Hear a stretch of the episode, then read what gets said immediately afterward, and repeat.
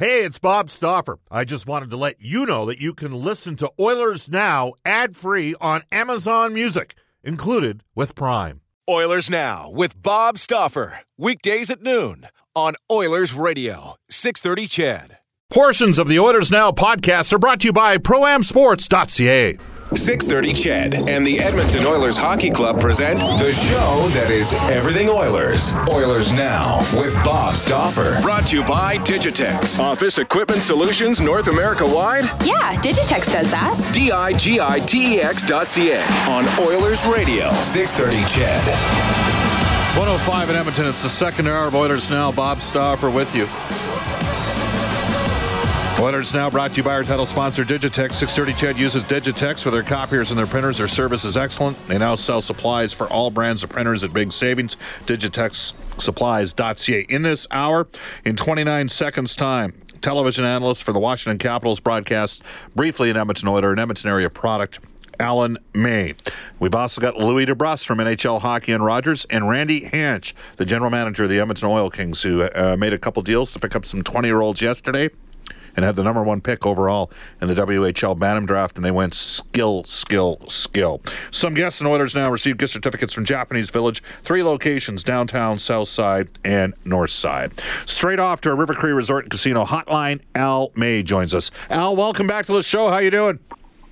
I'm doing great. Thanks for having me. I appreciate it. Well, uh, we appreciate you having on. I know we got uh, you got a lot of fans every time you you, you do the show, so it's uh, you know the honor is ours. Uh, hey, it's two two in the series with the team that you cover. Uh, and you've covered for the last several years the team that you've played for. You've played this arch nemesis, the Pittsburgh Penguins, the two-time reigning Stanley Cup champs. So, Al, I'm going to give you the, the fastball right up the gut here. Uh, Nazem Kadri's three-game suspension, to me, may have been the swing factor ultimately between Toronto and Boston. Is there a concern that the Tom Wilson three-game suspension may be the swing factor in the series between Washington and Pittsburgh? Well, if you're looking for excuses to lose, then it's the swing factor. But I, I look at what I've seen the last few years uh, with the Pittsburgh Penguins playing against the Capitals, they've gone through two years ago didn't have Letang, or last year they didn't have Letang at all. Uh, one of the best defensemen in the National Hockey League is maybe the second best right-hander, the third best right-hander in the league by a lot of people's estimation. Uh, they've gone without Crosby in games, they've gone without Malkin in games, Hornqvist in games, Hagelin in games. Now you're comparing those guys to Tom Wilson. I don't think it's an excuse. Uh, player, everyone has to step up no matter who's wearing that jersey, whoever fills in just got to come out and play their own style of game. Uh, I, I think Nazem Kadri is a phenomenal hockey player. Uh, I, I love the way Tom Wilson plays, but there's no way that a player like Tom Wilson, who I dearly love and, and, and really admire the way he's put his game together and developed and become a different player, but it's just an excuse. If you can't find a way to win without him, then you get serious problems. Uh, he is an impactful player for that hockey team, isn't he? Oh, he's very impactful. You know what? He, he's turned, he went from just being a penalty getter to like a penalty killer, maybe their best penalty killer now. So he's not there for that. Pittsburgh did get uh, a power play goal last night, but it seems like they always do. They had the best power play in the league this season. Yes. But, you know, he, he is a, a player that has a lot of impact. You know, defensemen fear him. Uh, he, he, he skates just as fast or faster than pretty much every player on the ice. I think players – slow down when they see him coming, and, and because of that, I think they take the brunt of, of the physical impact with him. He's a solid. He is solid, and he's. I think it's now. You know, everyone used to want him to be like Milan Lucic.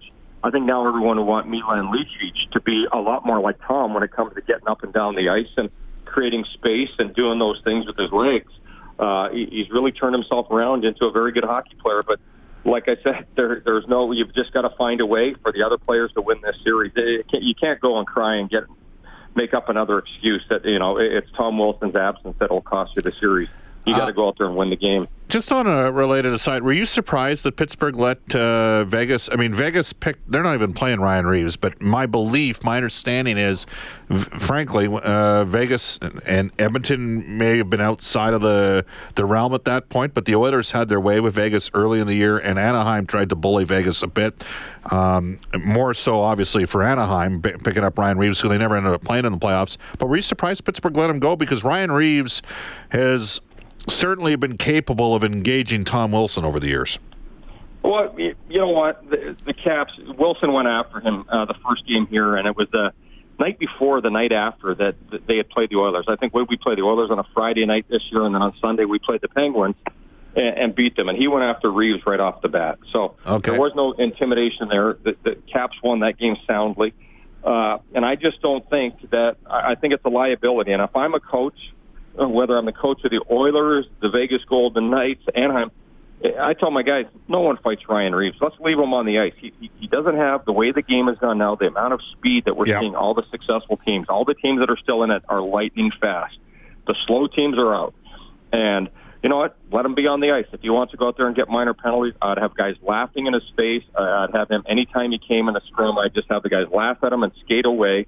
And if he wants to jump someone and, and, and take, then you make him pay on the bad penalty. So I don't think that it, it can be a factor anymore to have players like that. I think you have to intimidate with your legs, not so much your fists anymore. And you know, the game was played a lot different when I played, when you played, and it, it's about using your legs now to intimidate the other teams. And you know, if the player can't get up and down the ice, leave them on the ice so they're basically shorthanded when they're out there. Al, you played. I pretended. Uh, but uh, with all same age. We're the same. Yes, age, but so. but one of us made major junior, one of us did. Uh, but I mean, it, it, it is interesting. Just uh, you you watch the progression in the player that Tom Wilson has become, and he and he's a big part of it. Look, uh, Alexander Ovechkin. We got another guy in this media market, Dustin Nielson. He's a good guy. He loves Ovi. Jack Michaels and myself talk about all the time. If he was Canadian, would he be perceived differently? Instead, it's the natural. Well, geez, you can't get past the Penguins. The problem is Pittsburgh's multi-layered. They have Crosby and they have Malkin, and the Caps, as good as, for example, Backstrom or maybe eventually Kuznetsov has been, they haven't been able to get over the hump. But you're around Ovechkin on a day-to-day basis. I mean, he might be the greatest goal scorer in the history of the game, given how challenging it is to score today. He's absolutely and utterly amazing, and he, he's been putting up big numbers here in the playoffs. He's not cheating the game. Uh, he's adapted to whatever coach they've had here. He's done whatever they've wanted.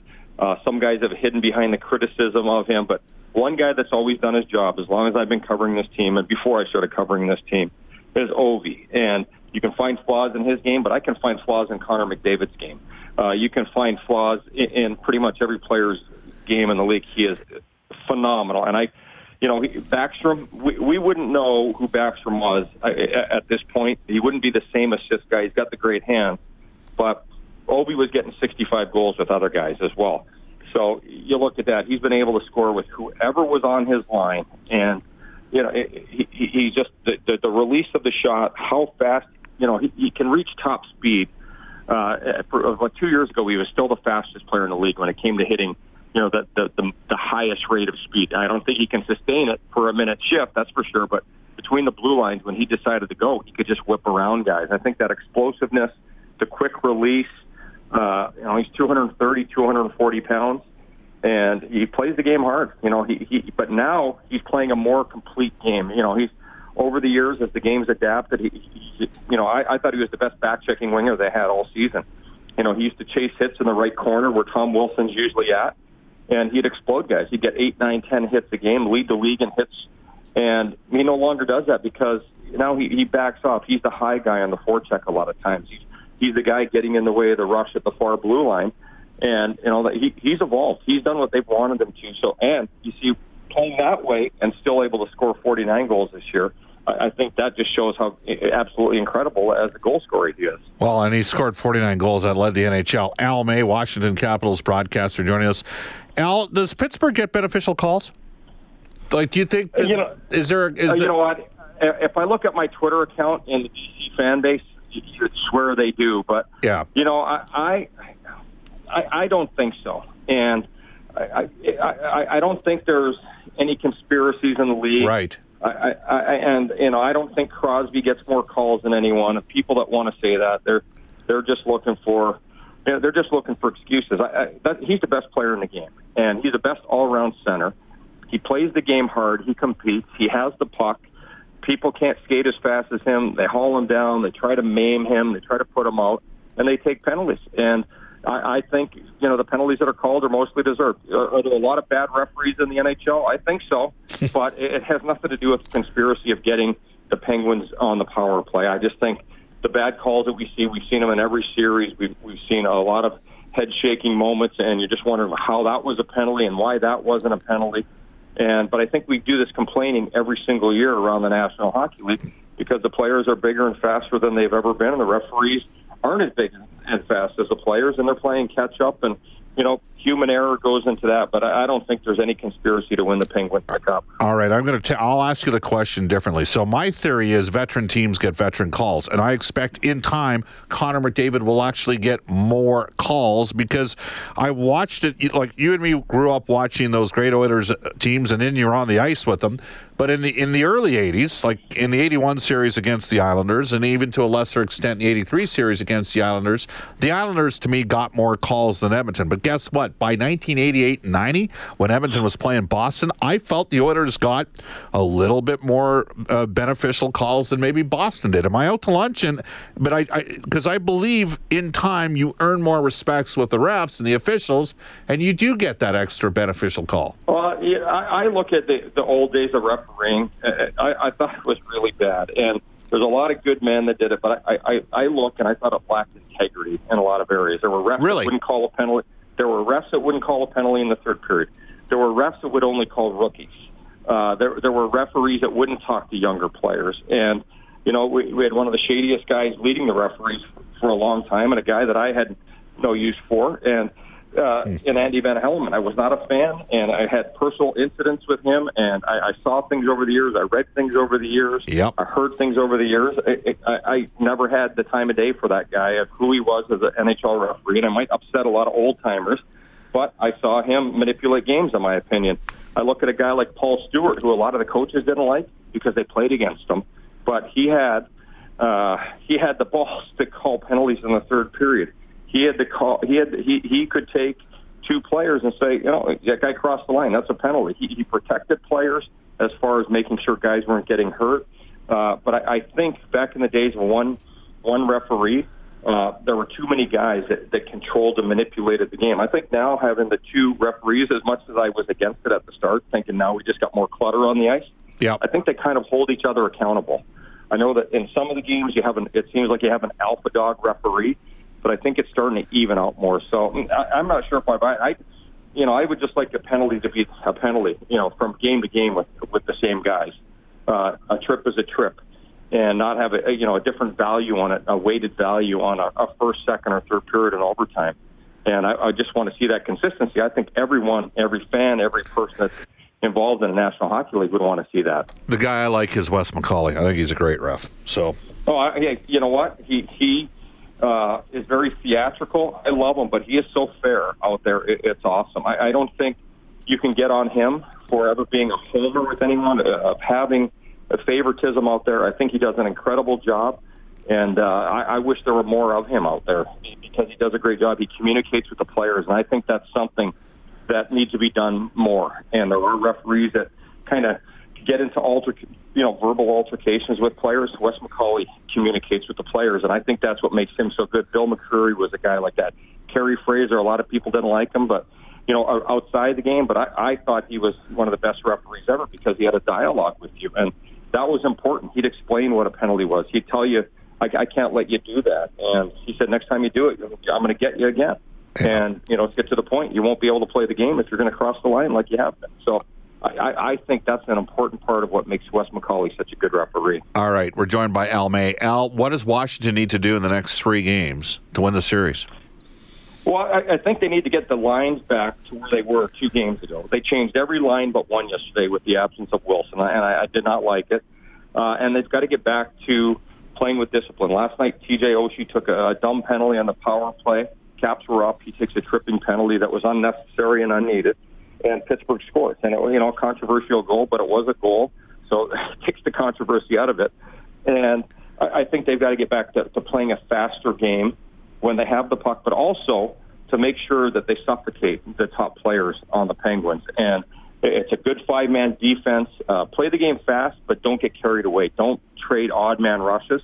It, it, we saw in Game Three how they went into Pittsburgh and they played an incredible brand of defense inside their own zone. And as soon as Pittsburgh made a mistake, they countered and scored goals off the odd man rush versus forcing the odd man rushes. They were opportunistic and waited for it. I think they've got to get back to that. They're going to have the line matchups. And then last night we had a no-show in Evgeny Kuznetsov. In Yeah. my opinion, everyone's talking about Ovechkin not getting a shot attempt. Uh, his, his center was not good. He's got to be better. And the only way the Caps can overcome the Penguins is Backstrom, who has been phenomenal in every single game in the playoffs, and Kuznetsov. They've got to be able to beat Malkin and Crosby, and that's a tough task. But if they can do that, the team will deserve to win the series, and they will win the series if those two guys step up and, and make sure that they neutralize and win the battle with those two guys. All right, uh, Al, before we let you go, I want to ask you this. Which other current series are you most compelled to watch? Oh, you know what? The, the Vegas San Jose series. Is, Really? I, I love it. I, I and I, I love the Winnipeg and Nashville series, but I, for me, staying up late and watching Winnipeg, I mean Vegas and San Jose, I, I think it's terrific coaching strategy that's going on. The, the counter punches, the, the speed of the game. Uh, You know, this is where coaching really matters. You know, in the first round, it's kind of mostly on the players, I think, just to continue with what they did during the regular season. You know, adapt. But the second round, it really becomes more about coaches throwing a monkey wrench into the other team's plan. So I, I just look how fast that that series is. I love it. Yeah, I, I personally I'm quite partial to Winnipeg, Nashville, uh, but Well, you're you're in a Canadian market too, so and that's you know, fair. and I, I and I do. Hey, point blank, I want I picked Nashville to win the West, but I want Winnipeg to win the series. And and Yeah, par- and I, you know what? And, and for years, I've thought I'm surprised that Paul Maurice is still coaching the Jets because I thought they were the biggest underachieving team hmm. year after year because I think their roster is spectacular. Now they've got even more dynamite on that team on that roster, and I, I, I just think that, that that team should have been in the finals long before. I, I just think they've underachieved, and, and I love seeing them have success. They may be in my opinion, the, the funnest team to watch as far as they've got size, they've got speed, they've got so much skill. And, you know, now they have goaltending, but is that a result of the team being so dominant when they have the puck? I know that he, Hellebuyck's stolen some games, but to me, uh, they never quite put it together, and hopefully they can, can continue to do it here. But, you know, if Winnipeg's in the finals, uh, I'm not going to fly there like if Nashville's in the finals. I'll go watch the games in Nashville, but I'm not going to fly up to Winnipeg to watch the finals. One final one for you. So Dustin Byfuglien's been unbelievable. Six foot four and a half, two hundred and sixty-five pounds. Absolute destroyer when he hits guys. When you played, who was the one guy that would scare you at that size because of you know maybe how agile and maybe they weren't two sixty-five, maybe they were two forty-five. I'm, I'm thinking you might have had a guy in your own division with the war number 88, but he was a forward. But uh, were, were there a couple guys where you had to have your head on swivel because he could knock you in the next week? Well, I, I think on forward, you know, you had to really pay attention to when you had LeClair and Lindros and you know that big line in, in Philly. But you know, I there was three players I was always concerned with when I played, and it was knowing where they were every second of the game. It was Bryan Marchment, Darius Kasparaitis, and I'm forgetting a name that I have to know that uh, I'm on the spot right now because I was talking about him the other day. But you- Where did he you had to play? know- oh, I, I know the name. It it just just escaped me right now. All right, so You had- Mar- Marchment. You- Marchment and Kasparaitis, but those were two of the lesser guys. You had- just had to know where certain those guys. You had to know where they were sitting on the bench. What about Scott and- Stevens? There, there's the other name, Scott, and I played with Scott. And but you had to know when Scott was on the bench, uh, wh- where he was sitting, who he was sitting beside, because you, you couldn't have a nap during a game. Because if you weren't paying attention and you had your head down taking a pass, or you put yourself in a vulnerable position, those guys got you. And with Marchment, I always had a cross check ready for the lower back because he was low, and I, I broke a few sticks over him. Kasparaitis would he was he was a fast player, and as soon as a guy's eyes went down, he just started a beeline for him. So as far as defensemen, those were the three guys that were kind of the terrorizing the National Hockey League when I played. And then you know up front, you know I don't think that we all hit different back then. It was those three guys that were the guys that got you in open ice. Most of the forwards, it was riding out and, and getting Yeah. you. They didn't catapult you like they do now. Like Tom Wilson basically is catch, catching you in the middle of an intersection. We didn't hit like that for the most part as forwards on that play. You kind of hooked the guy, rode him into the boards, and I think that's probably why you had less head injuries and, and, and things like that back then because it was kind of a containment hit. And, you know, they taught us how to take your stick through a guy and wrap him up and, you know, obstruct, break every rule there was, but it was legal to throw a hit that way. And uh, guys didn't leave their feet for the most part. When guys hit you from behind, they actually wrapped you up like an octopus and took you into the boards. But you know, you you were ready for it and you braced. So the game is a lot different now that the players aren't allowed to obstruct. So that's where you see these horrific injuries, like the hit Wilson laid on Zach Aston Reese the other day.